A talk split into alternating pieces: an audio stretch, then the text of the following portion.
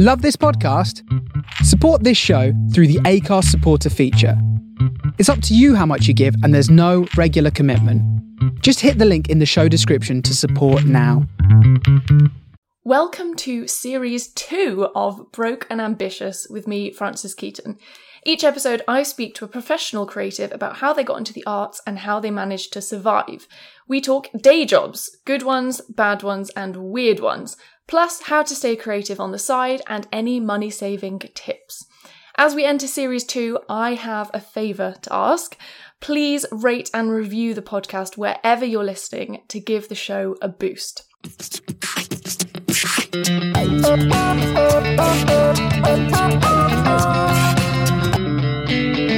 My guest today is the director and comedian Rupert Holloway.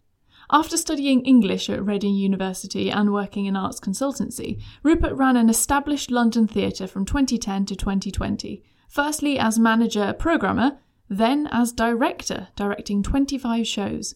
He recently left the theatre world for a job in construction and to focus on stand up comedy. Here is my conversation with Rupert Holloway. Welcome, Rupert. How are you feeling today? Yeah, good. Uh, It's sunny today, which is lovely. Yes, it is. Well, I mean, I'm in Wales, you're in London. I think you've probably got the fairer share of the sun. I want to talk about how we first met. Mhm. Do you remember this? We met through a friend, but our Yep. first official meeting was at an escape room, Mm. which is the fastest way to bond, I feel. So the concept was we were in a 50s film studio and the editor had been killed. Is that right? The editor? had been Something killed? like that, yeah, We had to work yeah. out why. And I remember the first room, you finding a map that was clearly just Yeah. a bit of scene dressing, but you were convinced it was a clue. You've remembered this wrong, Frances, because what I did was I got on with wondering what the marks on the map were and logging them in my head so that when you guys had got over your, um, you know, rudimentary task of putting different cables in different, in different jack slots, which I just thought was, was so boring. I'd, I'd move on to the next thing, see if I could gain us some, some headway. And then by the time that, that, that task did roll around, that map was, did actually become necessary. So, I don't remember that at Um, all. I just remember you standing in the middle of this fake map trying to make sense Hmm. of your own insanity, and we were trying to solve some real clues. my approach was over the top. My approach was, yeah, it was, it was overly, overly Poirot. Like exactly. hands behind the back, sort of like tapping finger, top lip kind of type deal. That was probably, you know, there was Yeah. nothing going on upstairs. Pilot light was out, but yeah, just saw, some, just saw some markings, logged their coordinates. It was hardly, ord- hardly ordnance survey, but yeah, Oh, fond memories. And the worst thing is that there was that guy, Hmm. you know, outside watching us, on cameras, yeah. you know, like hamsters in a cage, Absolutely, yeah. and sort of occasionally giving us clues because he could see we were getting nowhere. Well, that was what I loved listening to Hannah's podcast because she, of course, worked there, your other guest, and she talked about that, didn't she? And um, it's an amazing company. And probably, yeah, must be the reason we actually all know each other, I suppose. Um, but, uh, yeah, she described a couple that went in absolutely hammered and was just like watching, you know, p- things bump off walls. And, uh, yeah, so I'm glad we did better than that. We actually got out, didn't we? So We did. Oh, yeah. thanks, thanks to your strong pep talks and, Thanks to you your know, map reading. we all got out there alive. And then we went for a curry on Brick Lane. Yeah. What a day. Yeah. That was nice. That was a nice evening. It was lovely. Good way to meet. So, Rupert, you started directing plays at Reading University. Yeah, correct? Reading University, the ding. Yeah, I, I, I really enjoyed Reading because some of my friends from, from school at the time were, were very astounded at how little work I had to do compared to them at their universities, which is brilliant. Um, which freed me up for a lot of time to run the drama society. Early noughties, you were a bit more elbows out was a bit more acceptable in terms of how you sort of conducted yourself. So I remember the, I, I only ended up being brought into the first drama society meeting to fill in for the PR guy who was either sick or worried or upset or something. And, um, I remember like the president at the time was just upsetting everyone so much that I just, on my first meeting when I was sort of just filling in for someone, I put my hand up for a vote of no confidence in him and then put my hand up as a potential replacement and no, no one, no one else put their hand up as a potential replacement. So I just sort of took it over in my first meeting really within the first 20 minutes. And then from there, I sort of just didn't really look back and it was, I had a huge deficit. So I had to, I inaugurated a ball, the Masquerade Ball as a drama society fundraiser, which is still running today at Reading University, which I was pretty pleased with. Absolutely. Your most recent job, and for 10 years, Mm. you were manager and Mm. then director at an established theatre in London. Obviously, this podcast is all about day jobs, but you're kind of flipping the format in a way.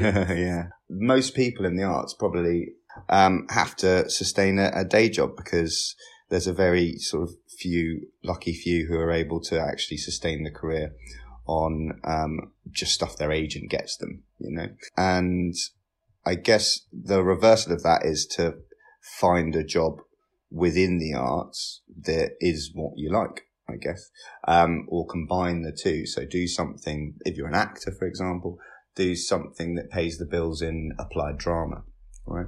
Um, but I guess I sort of serve hopefully as a bit of a warning that you might not, it might not always work out, even if you do, because the closer you are to it as your day job, the less it becomes your passion sometimes. And yeah. because the nitty gritty of running a theatre in terms of production and contracts and insurance and it was commercial theatre. It wasn't sort of a very, it wasn't an arts council funded operation in itself. Obviously lots of funded shows came through, but when it's commercial, you are basically, everyone is living and dying on, on your anticipation of the popularity of a product.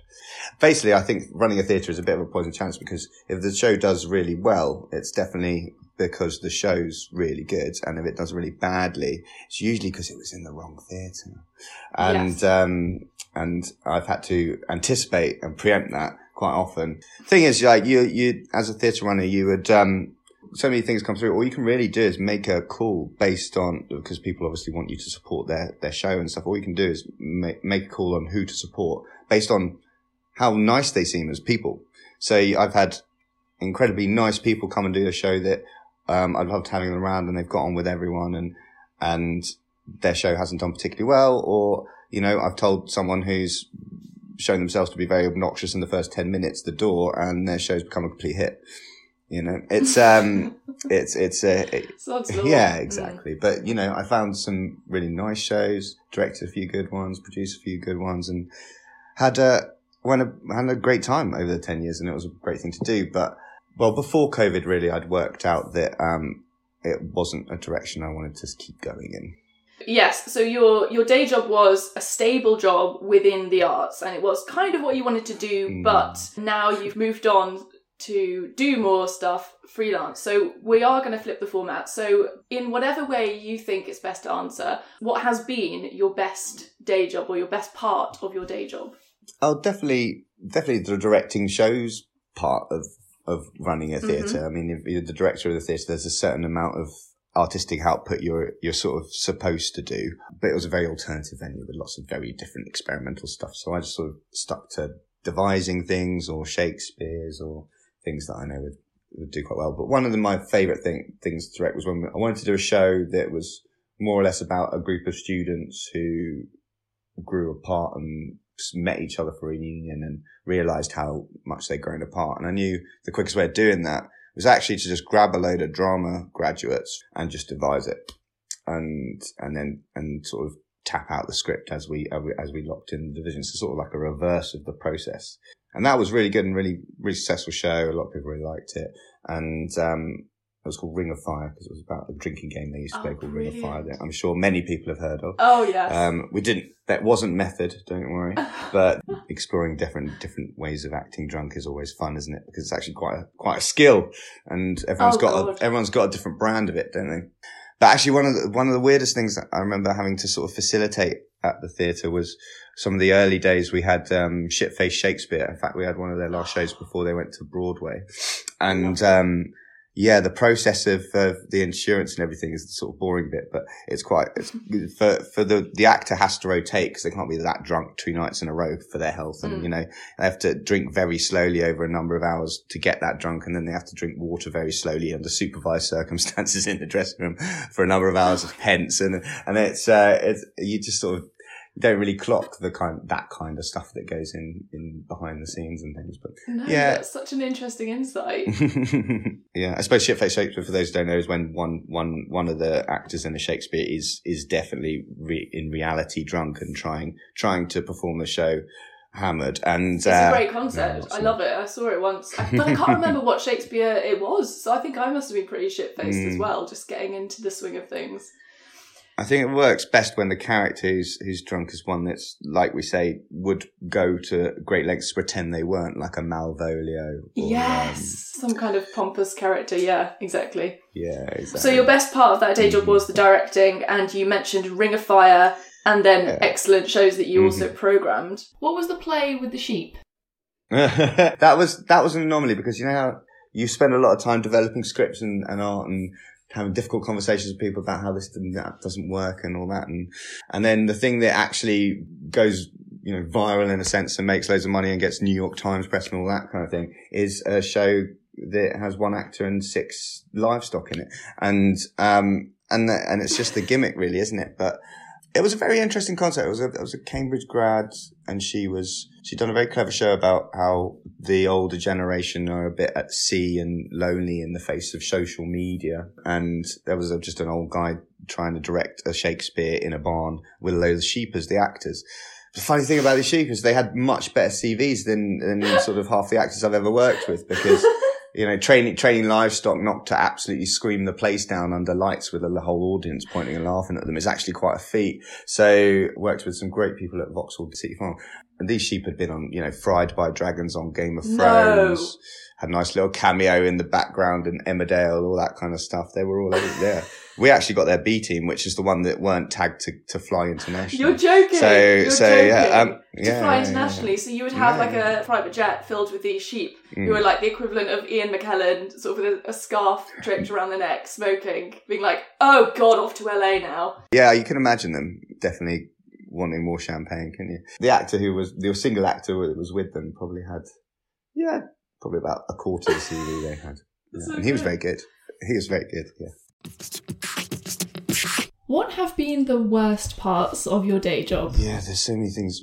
I think one time when I was asked to calculate the insurance on a on a performance artist setting her own vagina on fire, that was up there. Um, like oh my God, I did not see that coming. sort of a version. It was she was there, there were sort of acrobats from Berlin, but sort of also performance artists, like the kind of thing where people you know cut themselves with razors and wrap themselves in cling film, and then yeah, that kind of that and kind this of was jazz. this And- was Judi Dench, wasn't it? Judy Drench, yeah. Um, no, no, she, she, uh, she, no, she, she, she's had involvement, but not that. Um, no, um, it gets pretty vibrant in, you know, East London. So, how did you go about working out the insurance for this woman setting her vagina on fire? Yeah, um, you have to work out exactly what she's going to do. And, um, that of course was tough in terms of minefield, in terms of, you know, how to go about having that conversation in a delicate manner. But, um, but it was, it was basically fire breathing, but from another Oh, I see. Orifice. orifice. And um and you know, you had to do you had to have questions like, you know, how much flammable material is there down there in terms of like to be honest, I can't to be honest, I think I've blocked a lot of the the um the detail of Mm. that.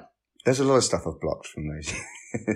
Yes. And I wouldn't recommend putting any kind of flammable material down there. It's not going to be good for the pH of a good old, good old No. vagina. My goodness. I mean, you don't expect to have to consider that, but of course, art has no limits. And if someone Mm. wants to put a show on about that, then you've got to be there doing all of the, Mm. the groundwork. Yeah, again, again, you know, this wasn't when you when you book the show. This isn't necessarily mentioned, and then you know you've got to got to play catch up with a lot of these things once um, you know people have a booking form to fill on, but they they omit certain facts I've worked out, especially if they're coming internationally, because once they're there, you they you don't feel like you can turn them away. So Right, so, yeah, so so much has gone into It's it. difficult. Okay. But yeah, um, mm, yeah, that was probably probably among the maddest cross section of events, and the sheep, of course, as we mentioned earlier, having them, you know, obviously they're not the cleanest of actors, so you know their dressing room is a bit of a state afterwards, etc. Their dressing room, my god, I cannot like believe or understand how this It was the works. office behind the Oh, theatre, see. so having a fairly extensive clean, so so the the theatre staff the next day would have a pungent oh, office, Oh basically. I, I, I can't Yeah. believe that. Did I ever tell you about the time I saw Swan Lake in Lyon? and they had real swans on stage. And it was like this new conceptual thing where, you know, in the program it sounded great. They were like, we've trained all of these, you know, ballet dancers to rear the swans and really to connect with them. They've fed them, they've reared them, they've danced with them, rehearsed with them. And we really think that these swans are going to be, you know, part of the performance. And when I went to see it, the swans turned up and, you know, we were all expecting big things. And all they did was sort of waddle around, shit on the floor, and then waddle off again. And the dancers were desperately trying to bring them into their little, I don't know, pas. de... You know, you did ballet. Well, yeah, I was going to say everyone was expecting that exact review for when Matthew Bourne said he was going to do it with men, but um, but waddling off, shitting everywhere, not really, not really, exactly. not really, sort of getting the vibe. Um, I just remember the smell of, of swan shit as the curtain went down for the interval. Like the billowing curtain just sort of like wafted this overwhelming smell of, you know, pondy, pondy poo. it was awful. It didn't work at all. And they were sliding around on it on stage, the dancers. These things with animals. Yeah. don't that go that's a well. hospital job waiting to happen, isn't it? Really, I think. Yeah, Completely. insurance on that would have been mad. But last time we say insurance Yes. in this this this episode, I think, because it's a very bo- it's a sort of inhe- inherently boring word, isn't it? So Okay. I mean, good luck with this answer because it sounds like we've covered some pretty weird stuff oh, already. yeah. But what has been what has been your weirdest hmm. part of your day job or another day job if if that's easier? What's been your weirdest? maybe if we go away from the theatre to sort of had a few weird jobs. But I remember when I was working at an arts consultancy, the the owner of that business had a um had had a sort of gentleman's club or something stupid on the other side of the road that had uh, completely bombed and out of business and was basically derelict. But the um the owner was very old and not really with it, and the builders that were doing it up on the opposite side of the street had basically sort of turned it into a brothel without under his under his nose. And we still had loads of office equipment over there. And I got sent at one point to go and claim our office equipment from the top floor of this St Martin's Lane address that had lots of very sort of red looking bulbs in the sort of top windows and sort of sheets on the windows. And I guess, yeah, I got, I, they, they were sort of pretty shocked to see me and I went past some sort of pretty dodgy half open doors to get the printer and some documents and bring them back to our office. But um what I did work out is if you sort of go any you can go anywhere with a smile and a clipboard is what I've worked out. From from that is uh, you know there's there's a few things that sort of, you know have, have scared me over the years but that was that was I didn't because yeah, at 21 or whatever 22 whatever I was I, I don't you sort of just you don't know anything about that. Well, not that I know much more about it now, obviously. The image of you with a smile and a clipboard. And Smile, clipboard, little shirt on. Yeah, fresh, fresh faced. Ah, hello, I'm Ruben. I'm a graduate, and uh, I've just graduated from Reading University, and I've got my first job. And I'd like to go into your brothel, please, to get some paperwork. Thank God Yeah. you weren't roped in. You would have been prime fodder to to. Would I I? mean, absolutely. Thank you very much. That's, yeah, from my experience as a customer. In, in that, oh, right, yeah. Well, the older we get, the more we need these things, don't we? Well, that, that job was very funny. I remember having to go to, because what that basic summary of that job would be if a, if a gallery needed, uh, got a donated, um, works of someone when they died or something and, and wanted, were sort Mhm. of doing the feasibility on whether to build a new wing to house it, they'd be, they'd come to us to, to design questionnaires for people to see if they'd, you know, pay to see that collection or whatever, you know. oh wow. Um, okay. So um, I do a lot of sort of recruiting focus groups and sort of running them. And so I had to go to Moss Side, which, if you don't know, is quite a um, formidable part of Manchester, and ask people in what I thought at the time was, you know, sort of visibly quite a scary park. Um, ask them if we put a statue here, would you, or if we put a fountain here, would you vandalise it? Um, and um, uh, people weren't speaking for themselves necessarily, but the overriding answer was yes. And, um, and yeah, tail between my legs back to London really for that one. Um, but yeah, oh my god, that's amazing. I, most most people were just laughing at me, and some people just walked away shaking their heads, looking at me, laughing at me. Um, but In fact, that was the override, overriding response. and then, you know, Oh, but, yeah. so the clipboard and the smile didn't go down too well in Moss Side. That was the Weird. one place. funnily enough, yeah, Moss side broke the clipboard and the smile regime.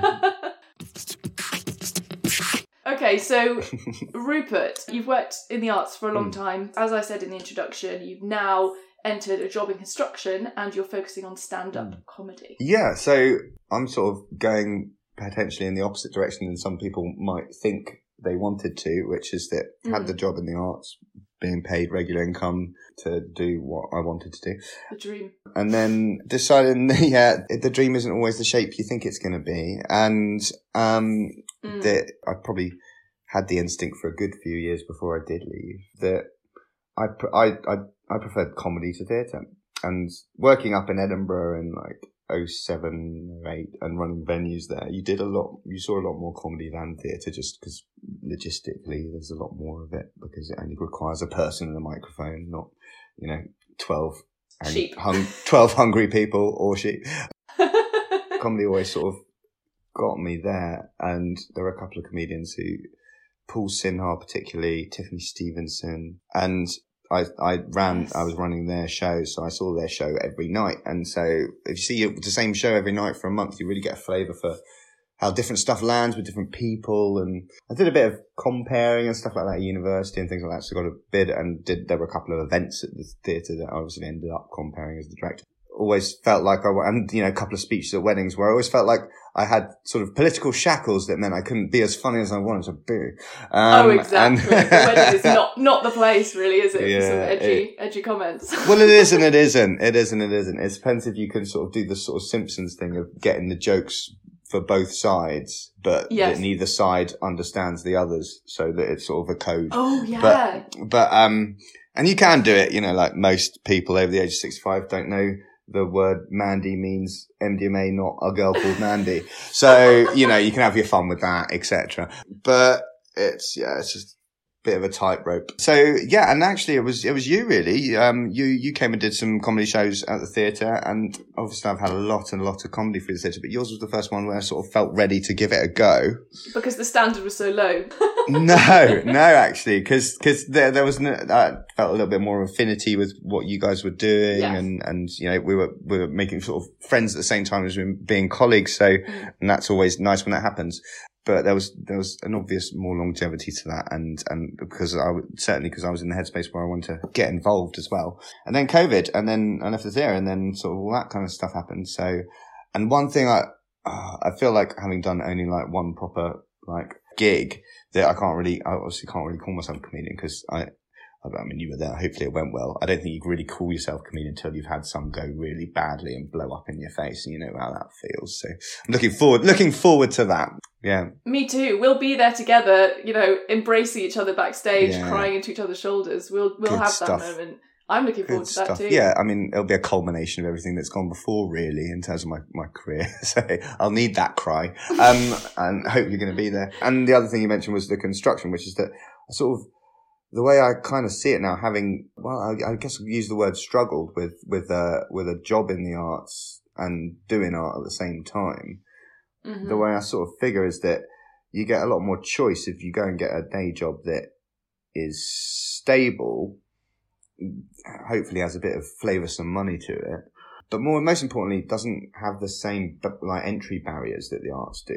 If you're, if you're being pegged back every five and six opportunities, it just takes a toll, you know, and, and I just, I, I was never the kind of person that had the kind of tunnel vision to stick that kind of thing out. So the idea is that I go do something that's sort of gets you up early, bit, bit boring, but hopefully have some fun with it and gets you some Wonga, And then that will give you options and choice in terms of where you want to put your artistic and creative endeavor.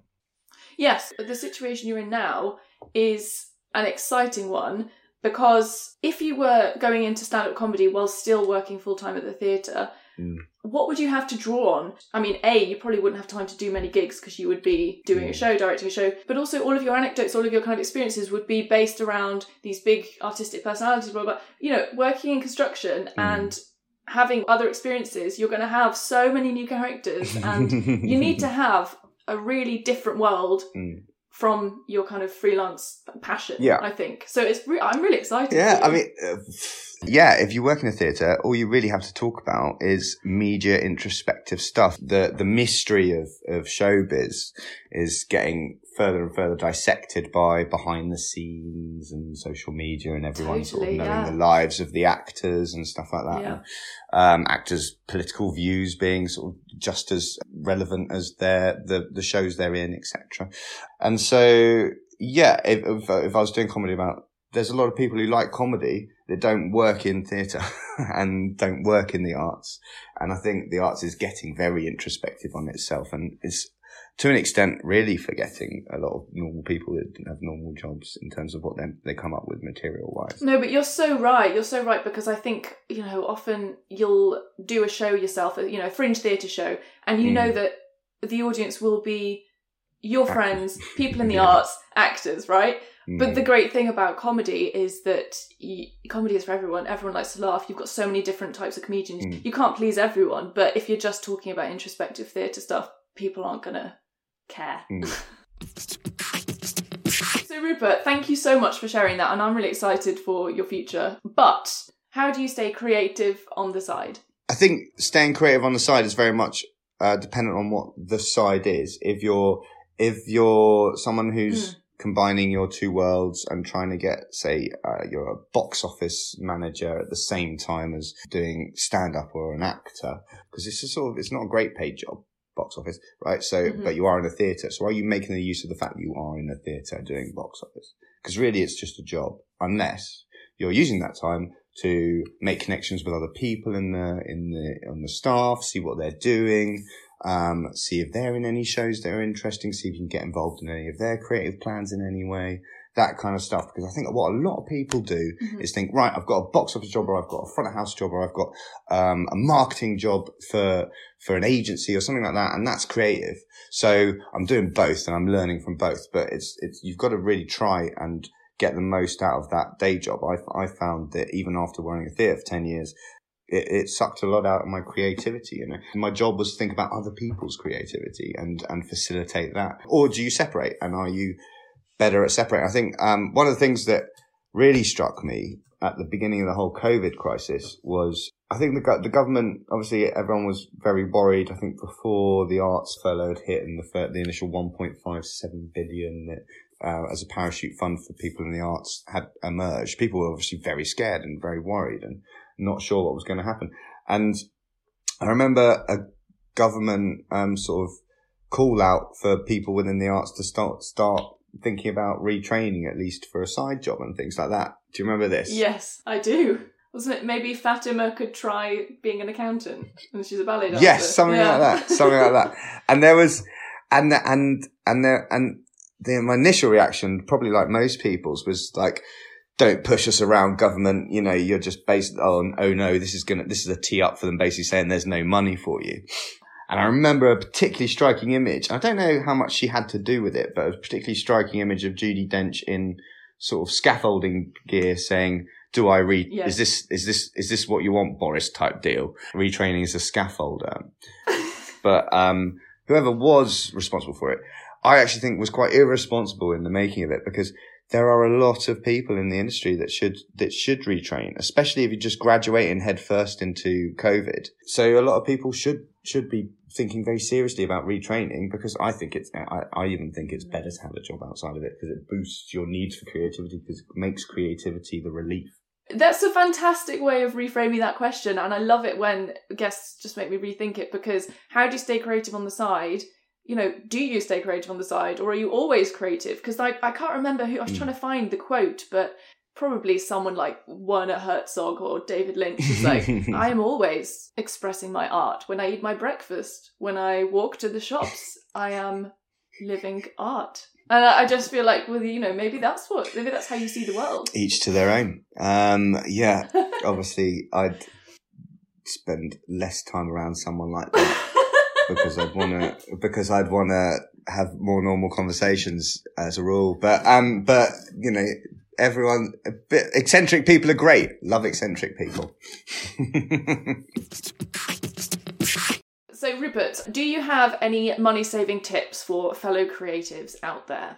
I think one of one of the things I think is that you it's not necessarily a money saving tip, but it, it will it will work out that way. Is do have a group of friends in and outside the arts because it really does keep Mhm. you sane. Like don't Yes. the people that I know are both feet socially within the arts are also sometimes the least happy because they don't have the sort of a, a point of reference of what it all means and what they're doing it for and who the subject. I mean, they're the subject of the entertainment, but who who's the receiver of the entertainment? It's like tree falling in the woods. Like if no one's around to hear it, and what's the point of just Mm. a load of people who also do it hearing it? It's the point is to get people that Yes. haven't heard anything like it before to hear it. That's the key and so true, yes.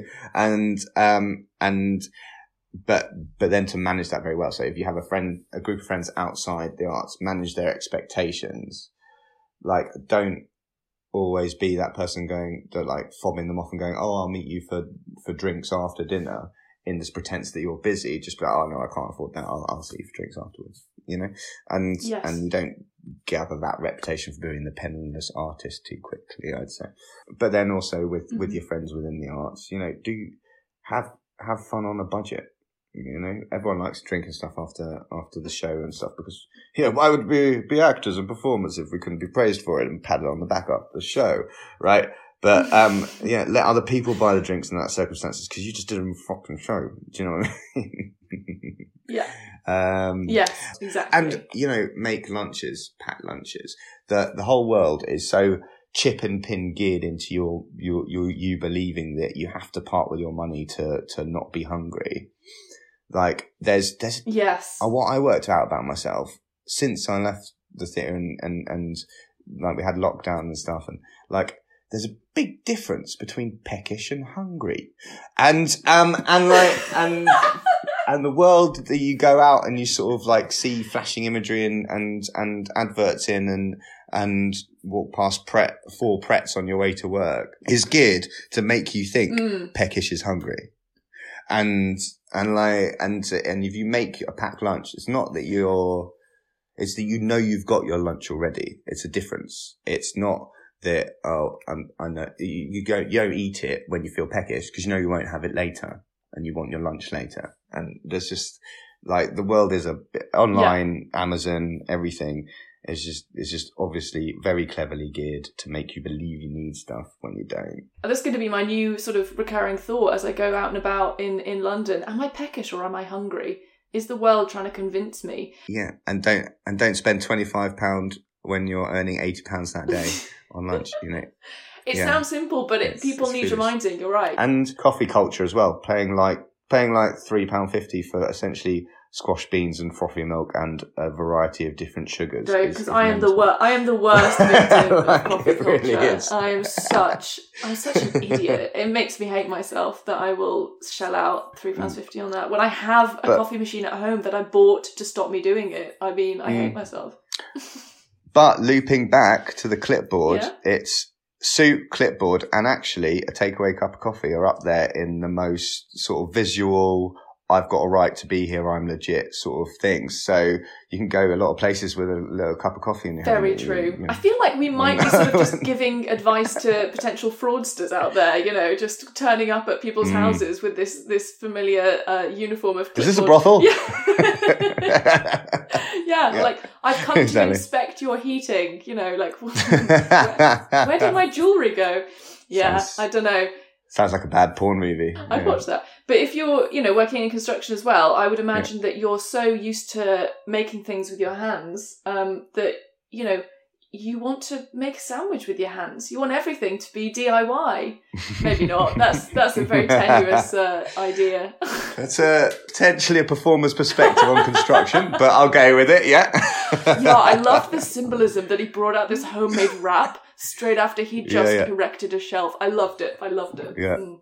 No, it's just protein required to move 900 kilogram steels. Yeah. Oh god. That's what. Okay. Fantastic. Yeah. Are Yeah, you definitely. peckish or are you hungry? Mm. Make your own lunch. Do you Mm. need that coffee? Mm. That's great advice. And also, yes, what you said about friends. Have friends in the creative arts, but also friends Yeah. who are not, because you don't want to be in an echo chamber. Finally, Rupert, what would be your dream job or your dream position to be in? I've always sort of thought I've missed the opportunity to sort of go into casting. Hmm. I always thought casting would be kind of fun. It half sounds really fun and half sounds really boring, obviously, because you're gonna you're gonna argue with a lot of agents about you know whether they can have strawberries and cream sent freshly daily to their caravan. But you're also gonna spend a lot of time doing what we all love doing, which is spot the actor you recognise from another movie. You know, the IMDb game. Yes. Um, but the other thing I, I, I occurred to me just before I sat down to do this w- on that question, there was a really inspirational uh, little kids theatre in Wimbledon called the Polka Theatre that I went to a couple of times in school, primary school, and they were really good at puppetry and things, and they sort of did incredible things like boil down, you know, the Odyssey into a sort of hour and a half long thing with with puppets and and you know Fantastic. and yeah. I, I think, yeah, teaching kids drama is something that's a little bit like really rewarding because you know you're going to have, you're going to be really early in their journey. And so I think it, one of the most responsible levels we can be at is, is TIE and theatre and education and all that kind of stuff. And yeah, I'd love, uh, my dream job would be to go and run that little theatre in Wimbledon where it all Yeah. began.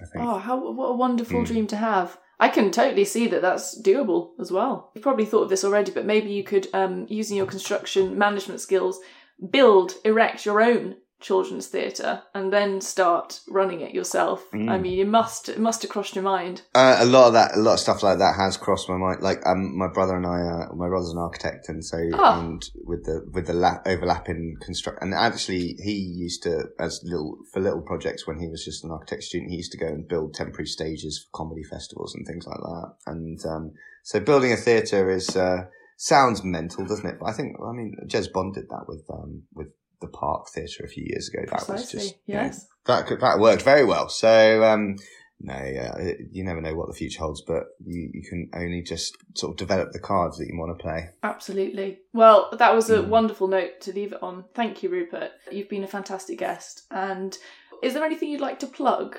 Plug. Oh gosh, whenever your next comedy night is, probably if I can have a slot, that'd probably be the next thing I plug. But Yes. who knows when that's going to be? So your next comedy gig, TBC. I've had a great time. Thank you so much. No, thank you, Rupert. Thank you. Thank you.